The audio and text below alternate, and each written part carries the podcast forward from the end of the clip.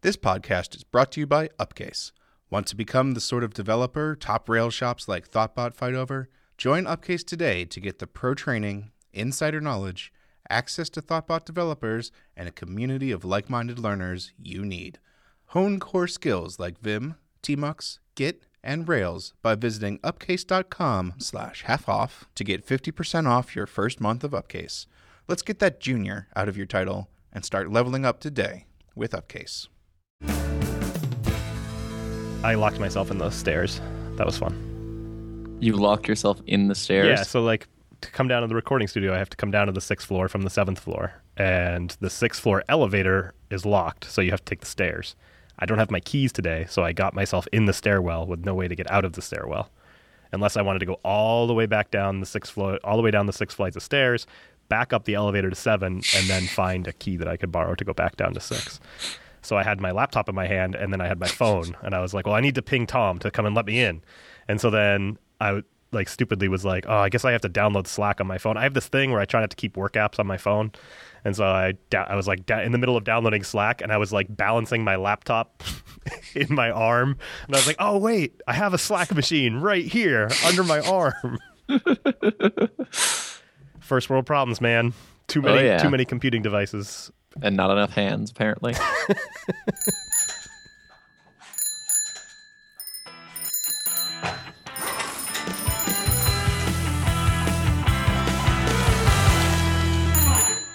Hi, Derek. Hello, Sean. How are you? I'm okay. How are you? Good. I had an idea for today. Uh, there's been a couple interesting articles floating around that I thought we could talk about and get our get your feelings. I'd like to get your feelings on some of them. Okay. You want to start with mine? Yeah, go ahead. That one will be short. All right. Um, cut, we'll edit that question out. But uh, Tom's not editing that out. All right, carry on. Yeah, there was a there was an article that I read recently that was thought provoking. I guess uh, it was Active Record is reinventing Sequel. SQL being I always say it that weird way just because when you're actually talking about this library, it's hard to verbally say whether you're talking about the SQL language or the Sequel ORM. So I call the the ORM Sequel. Right. Spelled out like the movie sequel. Yes, exactly. Spelled like the mo- like like the word sequel. Yeah. Anyway, and so basically, this goes through a cherry picking of features that was added to Active Record over the last however many years, and basically says, yeah, and see, nobody should be using Active Record because there's this kind of equivalent thing in Sequel, and it was there X number of years beforehand. It was a really frustrating article to read because, like, number one, who had what feature first is a terrible metric to measure just about anything by. But it, it's also just sort of a, a bile-filled article. Like, it doesn't make any meaningful point. What I would love, what, I, what I, I enjoy reading about is the myriad problems with Active Record or why Sequel is an excellent library to be using. If we had an article that was here's how you do X in Active Record, here's how you do X in Sequel, and here's why one is better than the other, that's a great article. This one, this one just felt like though it was writing off people's work because it was, uh, in many of the cases, superficial, only superficially similar to a feature that existed in another library. Right. And and just the fact that it exists in another library doesn't devalue the work that anybody did to bring it to this library, right? Or to bring it to Active Right. Record.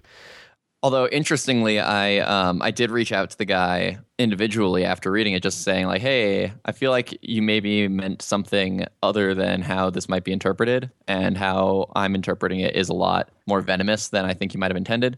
And it turns out, no, the guy just sort of wanted to be a dick, and then went so far as to flat out accuse us of like actively looking to at Sequel and trying to steal their APIs. Well, I mean, it, that's not what you were doing, but who cares? Right. Like, like I don't I don't understand. And that's the um, only thing, right? It's like even if that was true, it like you said, who cares? But you can't really argue that because then it's like, oh, oh, you're just defending yourself. I guess, but like I I just don't I don't see the like if something else if some other library has a good idea and you can bring it to your library and your users, like there's no there's no patent on software ideas. Well, there is. Not not an open source software, right? Maybe? I don't know. I don't understand patents. I'm not a lawyer. I, I feel like the uh, Oracle Java copyright uh, deal is potentially relevant. I don't know. Anyway, the, the whole thing was just sort of nonsense, but it, it came across my feed a couple of times, and I feel like it just adds to sort of unnecessary bile to open to the open source community, which is already filled with enough of it. So I just wanted to mention it briefly. Yeah, it just feels a little like this person is putting their thumb in people's eye just for the sake of like, well, I've been able to do these things, or maybe not even these precise things, but these things with similar names for a really long time now. And that doesn't really help anybody. like, Yeah. um, there's a lot of people using Active Record, and all these things that were added to Active Record are a great boon for them. So, congratulations. Is Sequel still better in some other ways? Probably. Tell us about them. Yep. And maybe bring those to users of Active Record, or maybe try and win over people who are using Active Record to use Sequel if that's what you're after. That's totally fine. I read through this and I saw, like, you were the person who actually sent it to me. I, I had not, I had seen it come across and I hadn't read it yet. But um, in it, your your name is actually there for implementing the attributes API, which took you, you know, a year's worth of work. It wasn't like you were working on it every day for a year, Right. But still, like the manner in which it was mentioned was like it took him a whole year to do this with Active Record. Therefore, you shouldn't use it. I don't understand. Like it, it's maybe an indication of the state that Active Record was in, but that doesn't devalue the work or make it and it's somehow less than the feature that's implemented, the equivalent feature that's implemented in Sequel. No, and in particular, actually, regardless of whatever state it was in, a bit, you know, a big part of that chunk of time was spent refactoring to make it so that anything related to our attribute assignment or type coercion code bases isn't a pain to work with anymore. Right, absolutely. So, anyway, in general, it just felt like it kind of added to a little bit of like a little bit of the air of negativity that doesn't need to exist. Like it's one thing, and we do a lot of complaining on this podcast about open source libraries, but we try to keep it about our experiences with them and also try and keep in mind that like these things probably do work really well for some people or that we're not always the intended audience for everything or that you know, just I don't know, trying to be nice, right? Well, keeping it constructive is important, I think. Right. But I do I do wonder if there's a movement afoot. There's like a there's certainly a groundswell of people who just feel that the negativity in open source is a is a problem. And I'm wondering if it's starting to impact like hmm, I don't know how much I want to get into this, but like when I started working at Thoughtbot 3 years ago, it was kind of just assumed that like on Fridays you worked on some sort of open source project. And it was never assigned. That's our investment time. You can do with it as you like, like something that's going to further your career or further something for Thoughtbot or whatever the case may be. But a lot of people were really into doing open source work. And it seems like that isn't as popular a thing now. Like people are instead investing in learning Elm or learning Rust or learning Haskell or something like that. Or there's like reading groups forming, and that's all fantastic. Like that's really cool stuff to be doing on investment days. It lets people work directly with other people. But I feel like what happened to a lot of our open source work, and it's still out there and still being used and still being maintained. But you know, we're not producing as much new open source. I, I feel like anyway for the size of the company that, that as we used to, and maybe that's because more of the problems are solved. But I do wonder if it's like some of it is the slog of maintaining something is not as attractive. Like, like I felt it myself with like I maintain clearance. I didn't start clearance. I maintain and started Scenic. And that is like way more enjoyable, I think, for me because it's still young and I understand all of it and understand why every decision was made, right? Or I remember why most of the decisions were made anyway. um, whereas with clearance, I have to, everything I'm doing, I'm like, is this a breaking change? What am I going to, like, okay, almost everything is a breaking change. Is this enough of a breaking change that it's considered a major API breaking change? Right. um, that kind of thing. So there's some of that, but I do think there's also some of like the why would I want to get involved in that? Like sometimes the questions that come in aren't the greatest, and you have to support that. And sometimes people are complaining about things, and you have to support that. Um, I don't get too much of the negativity. I feel like because my libraries are much smaller than say Rails. Like Active Record is a giant target, right? Yeah. And there's a lot of entitled people who want support immediately, um, that type of thing. But I wonder if it's going to start. I mean, it, I mean, we're seeing reports of it. Like Ryan Bigg recently just said he was giving up maintaining all of his open source software to do other things, right? And it's just signs of burnout. And I'm wondering if this if the negativity is contributing to that. Yeah, well, I mean, I think if you talk to just about anybody who um, spends a significant amount of time working on open source and you ask how they feel about it, they'll like half of them at least will probably answer something along the lines of tired. Yeah, and I certainly go in swings. It's nice to have a couple. It's nice for me to have like a couple smaller libraries that I can just kind of bounce between, or like take a couple weeks off and be like, I'm going to go work on some Elm or something like that. Right. Like when we did the episode where both you and Lilo were unavailable, and we just kind of did like a um, open mic with the Boston office on investment days. Nobody was like, "I'm working on this open source project that we're putting out." It was like, "I'm I'm investing in Haskell. I'm investing in Elm. I'm investing in this cool JavaScript uh, library that Cole was working with that I can't remember right now." And that seems to be what most people are working on, which is maybe it's just it also could just be a cycle, right? Could be like people are interested in doing that and then we'll swing back and do more open source libraries or something. But when I read that and I could predict your reaction to it because I had the same like the opening paragraphs were kind of like again, I'm glad I'm glad that you reached out to the author and were like, am I reading more into this than I should be because I feel like that's a really kind of responsible thing to do that people don't usually do but then to get a response back that's basically like, no, you're not. I'm saying exactly what you think I'm saying. Yeah. Is a little unfortunate. I don't know. It's too bad. Eh. I, I guess I should be I should be flattered that I'm doing stuff that that's important enough that people are writing articles making insinuations about the quality of my code. Right, or that you're stealing it. Yeah. Um anyway, yeah. Moving on. Okay. Sorry. no, The- no, it's good. I like. I also just don't want to drive too much to it, but I felt I just felt like it's it was worth addressing. Okay. So the other article that I want to talk about uh, that I came across and has been getting quite a bit of buzz on like Hacker News and Lobsters and places like that, and we've been talking about around the office, is this article by what appears to be uh, somebody who only wants to be called Evee, called "Maybe We Could Tone Down the JavaScript," um, which is as soon as I saw it, I was like, I want to click on this and read all about this. Yeah. Um, but this person was having trouble with something about the browser on their machine. JavaScript was not executing quickly, I guess. They would wait like an insanely long time before it was executed on their machine. And that showed them all of the various places that are broken when you don't have JavaScript. Um, And they, you know, they, the, the article, and we'll link to it in the show notes, takes some pretty hard digs at Twitter in particular, but it's not just Twitter, right? It's basically everywhere.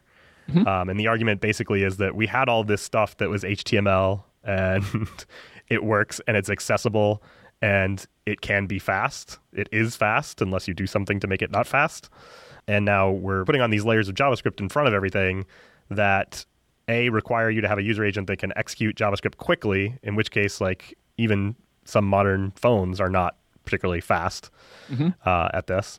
And then B, you have to have JavaScript enabled, and C, you need to replicate all of the accessibility features that are built into HTML and all this other stuff. Um, what did you think when you read through this?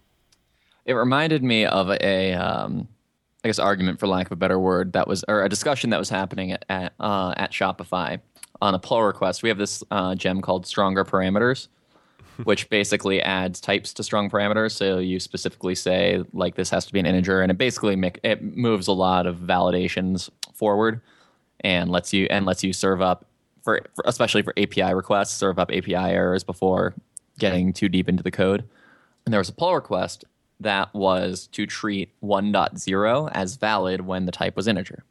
And um, many people were, were strongly opposed to this. The reason that this came up in the first place was that uh, numeric inputs, um, like that the browsers have, would submit dot 0 and so that would get rejected by by this library. And the people who were opposed to it were saying just follow follow the spec 1.0 is very different than 1 uh, and you can just as easily solve this problem with a layer of javascript i remember finding it a little bit al- alarming that like we just jumped to that that to make it so oh now you can no longer submit forms without javascript period Right. Yeah, and it, it is like kind of the temperature of the room is basically like we use JavaScript to make browsers behave the way we wish they behaved. right And instead of just living with the world where, you know, the way browsers do actually behave. Well, it's one of those things where it's a paper cut, right? But if we're already if we're already gushing blood on every on every page, maybe we should stop adding little paper cuts to it. If you find yourself in a hole, stop digging. Yeah.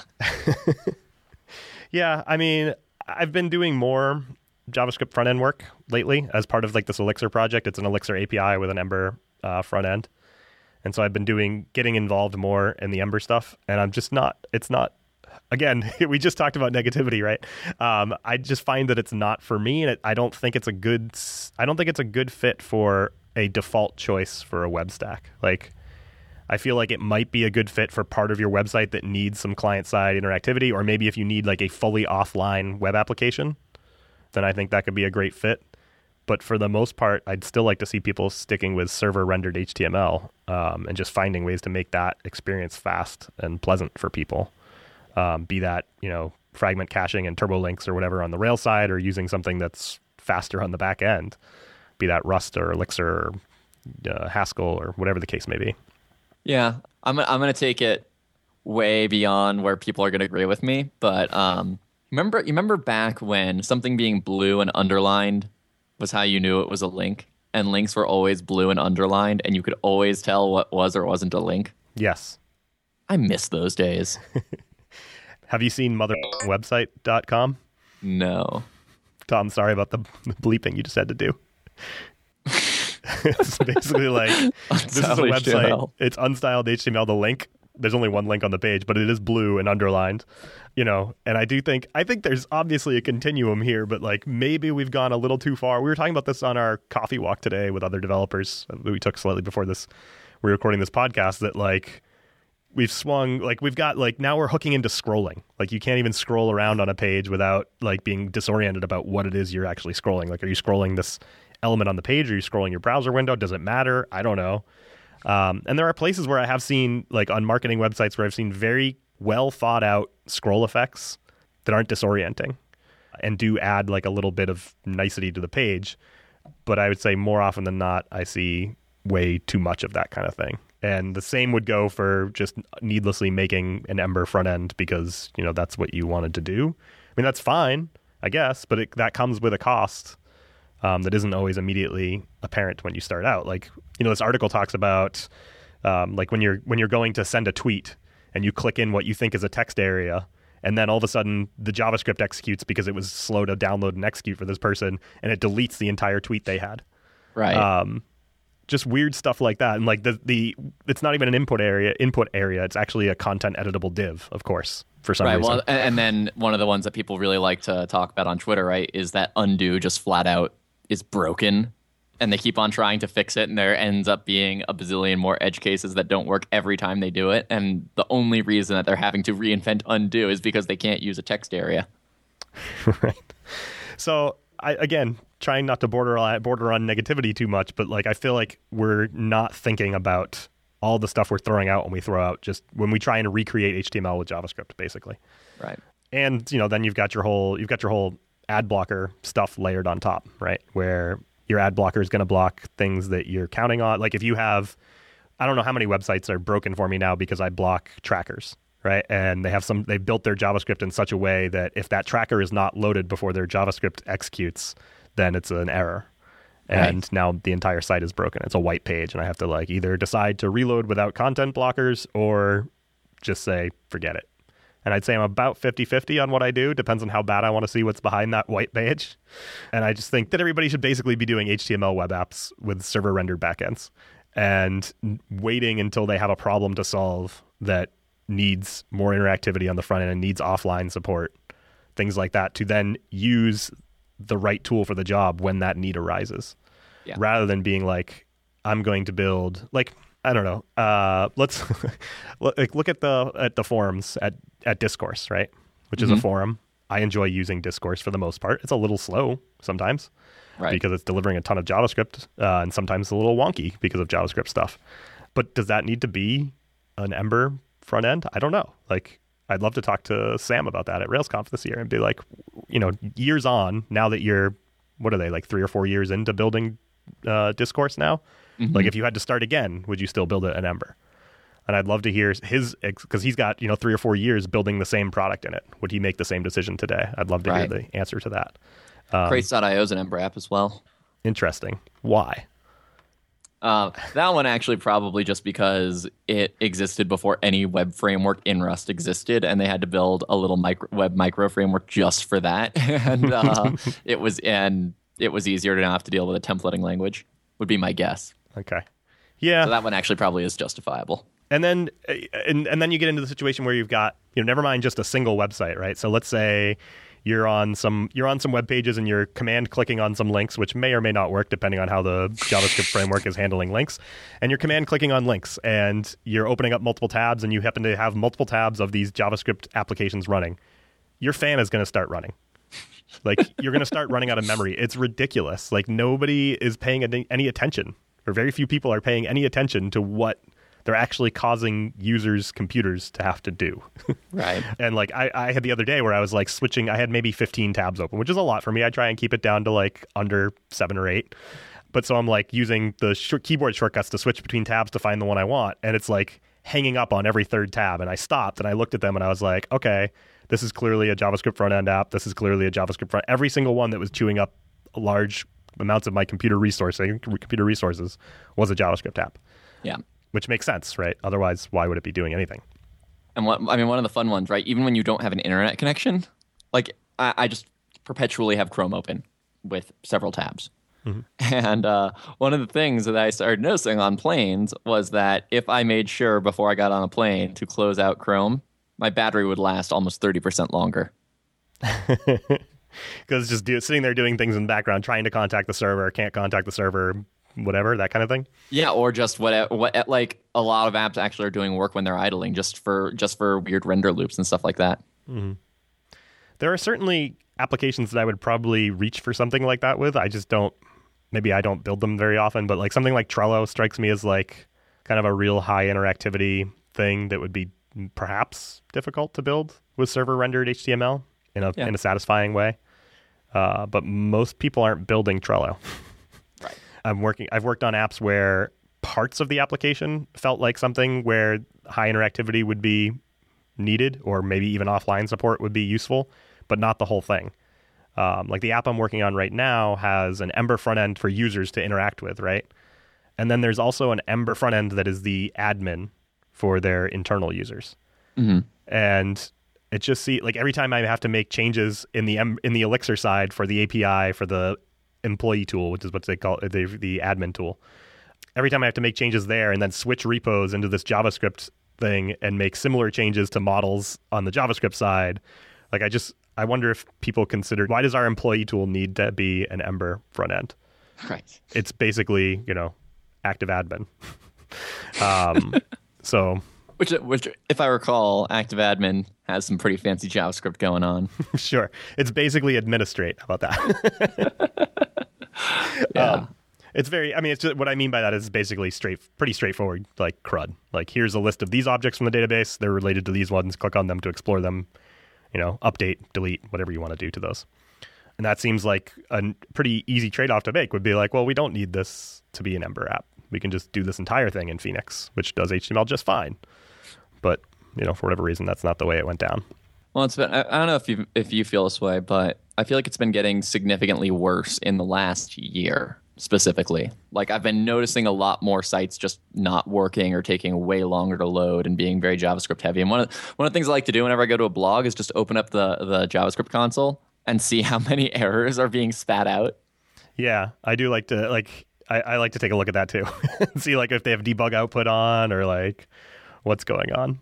or um, flipping over to the network tab and being horrified at how many at how many requests like 10 minutes after the page is finished loading they're still making. Right.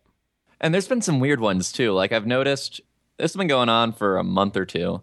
Uh, anytime i try and watch a youtube video that's embedded in another site chrome will give me a little error uh, at- bar at the top saying rats webgl hit a snag the video will still play just fine. I guess it probably falls back to something. It only happens when it's embedded in other sites. But it's like, why is YouTube even using WebGL? This Right. makes no sense to me. Yeah. It's a good question. I mean, to be fair, they're always going to need to use JavaScript. But yes. I just want to go back. I, I think everybody should use JavaScript. JavaScript's great. I just want to go back to the progressive enhancement days. right, You know, I said server rendered HTML. I didn't mean no JavaScript at all. I meant whatever you're serving should be immediately usable to any client. And if you want to add nice touches from there, then that's great. And I guess that's the idea behind something like Fastboot. Am I? Do I have this right? Do you ever know? Do you know about Fastboot and Ember? yeah, I don't think Fastboot is meant to necessarily work though until the Java. I mean, the JavaScript still has to load. It just it just renders the initial content on the server so that crawlers can see it, and um, you get faster time to paint. Right, but isn't that also going to be? Isn't that also going to allow me to render a deep a deep link in a page and get back like a specific blog entry? If your blog is if your entire blog is an Ember app, I think I can. I think the idea is basically You know, just as a search engine, I can hit that deep link and get back the actual content I want.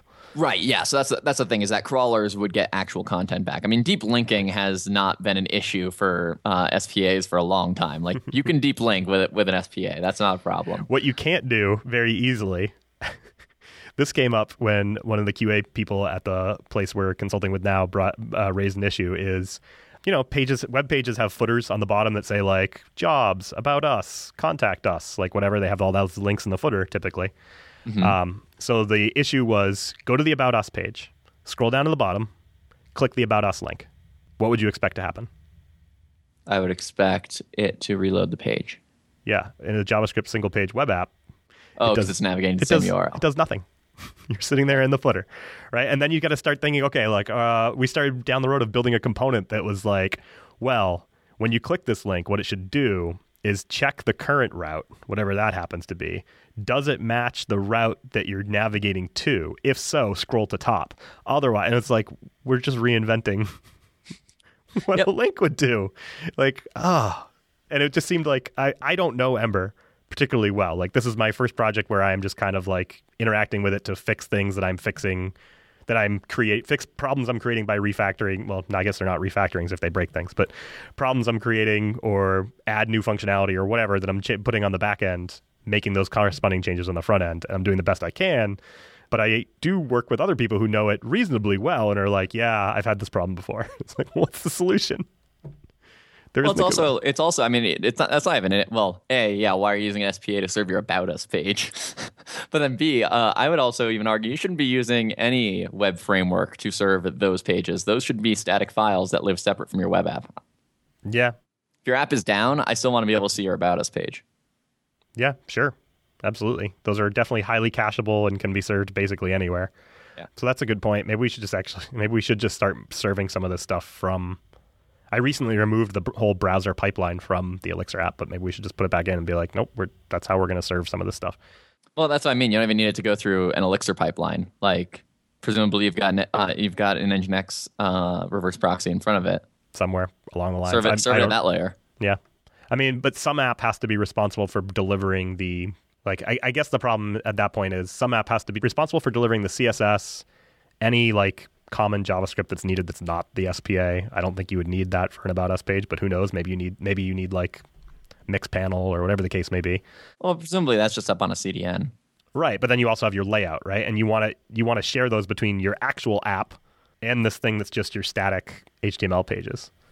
So I feel like I maybe guess. maybe what you should do is have some sort of way, have some sort of system, like one of your either your front end or your back end is responsible for creating those pages and then you basically build those pages once and cache the hell out of them at that point. Or just use HTML imports. Sure. Yeah. like HTML does have require now. It does. Yeah. Stop. I'm looking this up. We're going to link to it in the show notes. Yeah, it's part of the, it was part of the uh, web components spec. I remember it's called HTML imports or HTML includes. Introduction to HTML imports web components. Wow. All right, we're going to link to this in the show notes. I'm not going to read it on the air. At the same time, well, I, I get all of what you're saying. And yeah, maybe you can use a static site generator, get halfway there. At the end of the day, you can duplicate your layout. No, the layout's not too heavy. like your layout doesn't change that often. It usually contains very minimal amounts of markup. Even almost all of the important stuff is is your styles. Mm-hmm. Yeah, I'll agree with you. Okay. Anyway, we're we're we're certainly ending up on, on quite a tangent there. Um, well, I mean, not like really. JavaScript is terrible. Remember, this was originally going to be a podcast where we talked a lot about JavaScript, and then I think yeah. both of us kind of got involved in a little more, and we were like, "Oh, we didn't do that anymore." well, and also neither of us particularly like JavaScript. I've gone through swings in my career where, like, I did an entire year and a half or so where I was just only working on a JavaScript app. That was it. And every once in a while, I jumped into the Java backend to make a change that I needed. But most of the time, I did the whole thing in JavaScript and I kind of learned, you know, as you do, you learn the areas that you can use, you learn the you learn the areas that you shouldn't use, and you learn the framework that you are using, which at the time was uh, JavaScript MVC was actually the name of the framework. Um, Very creative like, name. Well, it's kind of like JSON API, right? Um, yeah. so you know, you learned how to how to use it and got used to its sharp edges and knew how to avoid them. You know, basically, you read JavaScript the good parts, and you were good to go. And I still feel like that's fine. Like I still feel totally comfortable writing the JavaScript I need to write when I'm sprinkling on some progressive enhancement. But I I don't enjoy writing a JavaScript application. No, and that and I mean JavaScript's a very pragmatic language and it exists due to pragmatic decisions. And at the end of the day, there are worse languages for us to get stuck with if we have to get stuck with one of them. really? PHP? eh, I don't know. I'm led to believe that PHP isn't so bad these days. Yeah, PHP 7 fixed everything. I haven't written it since PHP 4, so But yeah, it, it's frustrating that websites are completely like it's fine if you have some functionality that just requires JavaScript. Even if you could have done it progressively, at the end of the day, especially for non-critical functionality, if it requires JavaScript, eh, that's fine. But it is frustrating to see how many uh, websites are starting to become completely unusable without JavaScript for things that shouldn't require JavaScript to do, like web forms, like blogs, yeah.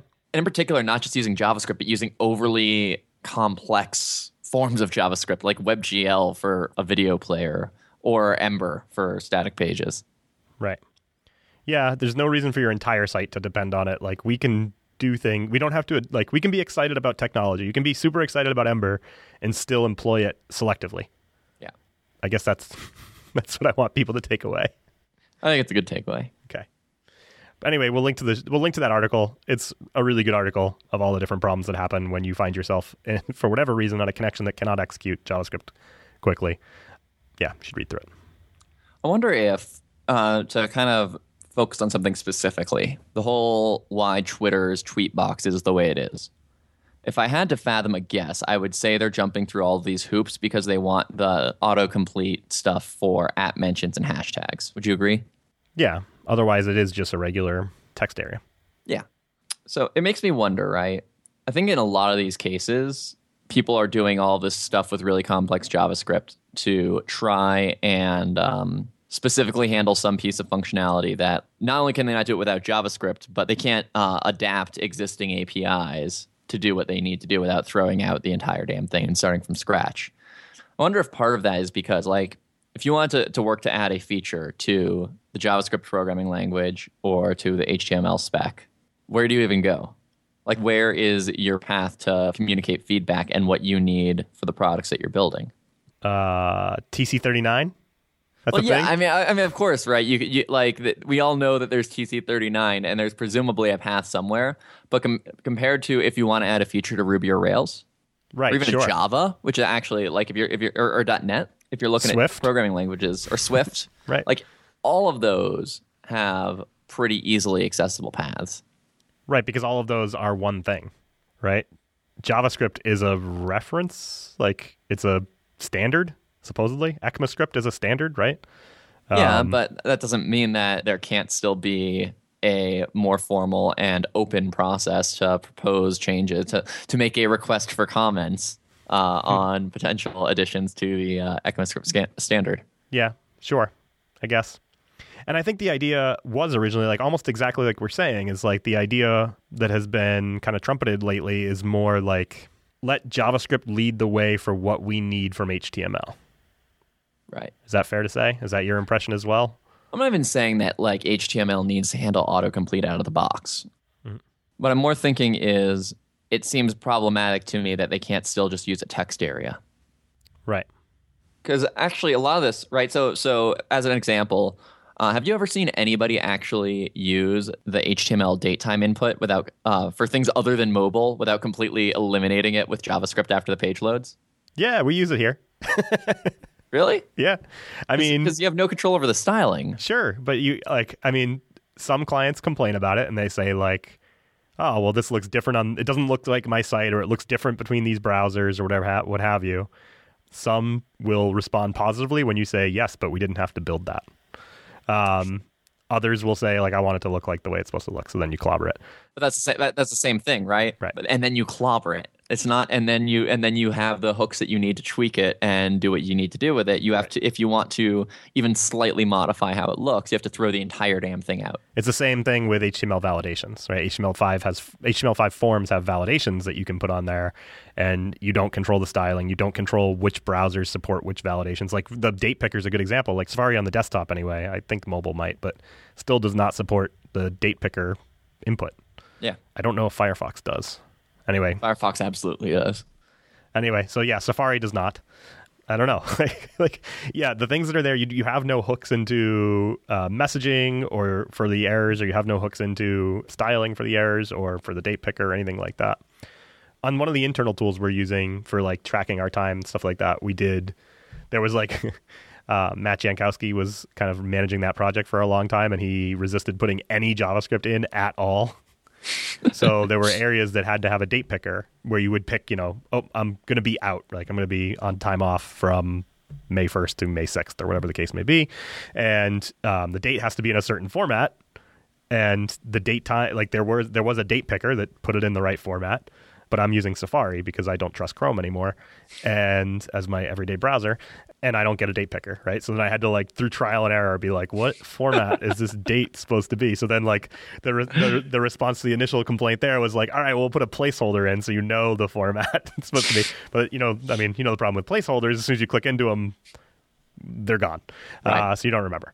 But so finally we added Modernizr that detects whether or not your browser supports the date picker input and then uh, does a polyfill which is progressive enhancement, right? So we're going to let the browser native widget handle it. If your browser doesn't support it, you can still input the text manually through the text field. You just have to get the format right, or we can help you get the format right with JavaScript. Hmm. So it seemed like a good case study in that anyway. yeah, no, I think it's unfortunate that modern that there are any modern browsers that still haven't fully implemented HTML5. Yeah, it's unfortunate. HTML. So I'm on can I use can, can I use right now, which is a fantastic website for when you want to know whether or not you can use something. Date and time input types are still not supported by Firefox 44 or 45 or 46 or 47. Well, date and time is different than date time. Date time being the one that is almost all, or no, I guess date is the most important one usually. Hmm. I don't know. Anyway, it's red. I'm not huh, tell you. That's interesting. Still not supported by Safari. Still not supported by Opera Mini. Whatever. IE11 not supported. Like the only thing that actually it is supported by Edge. It is supported by Opera. It is supported by Chrome. It is supported by Android browser, Android browser, and Chrome for Android. What is, where's mobile Safari? Oh, it's yellow on mobile Safari. Now, what's interesting is if you scroll down a little bit more, HTML5 form features, which includes things like date pickers, reports right. that all of these support. I guess I guess it's probably it says partial support yeah, for all. partial support for everything except Opera Mini, which I think Opera is Opera Mini dead. I don't. I don't know. I don't even know what Opera Mini is, honestly. Me either. Um, if you're using Opera Mini, let us know. Anyway, yeah. So nobody has nobody has all these HTML5 form features fully implemented, which is sad. Yeah, because it's been 16 months since the spec was finalized, and we're up to Chrome version 52. 52 versions and still no forms. All right. Anyway. Uh, yeah. Uh, the conclusion is use Ember where it makes sense. Use HTML everywhere else. Use JavaScript. Any use your JavaScript framework of your choice wherever you would like, where it makes sense. But like, don't try, try and make the logical choice, please. And if you can make something work without JavaScript, please make that thing work without JavaScript. Yeah, do the semantically correct thing, um, and then put the JavaScript on top of it. By the way, when I opened up caniuse.com, my fan started spinning. oh no. I'm going to blame something you had running in another tab. Okay. All right. Show notes for this episode can be found at bikeshed.fm slash 56. As always, ratings and reviews on iTunes are much appreciated. If you have feedback about this episode or any other, you can tweet us at underscore bikeshed, email us at host at bikeshed.fm, or leave feedback on the website. Thanks for listening to the Bike Shed, and we'll see you next time. See ya.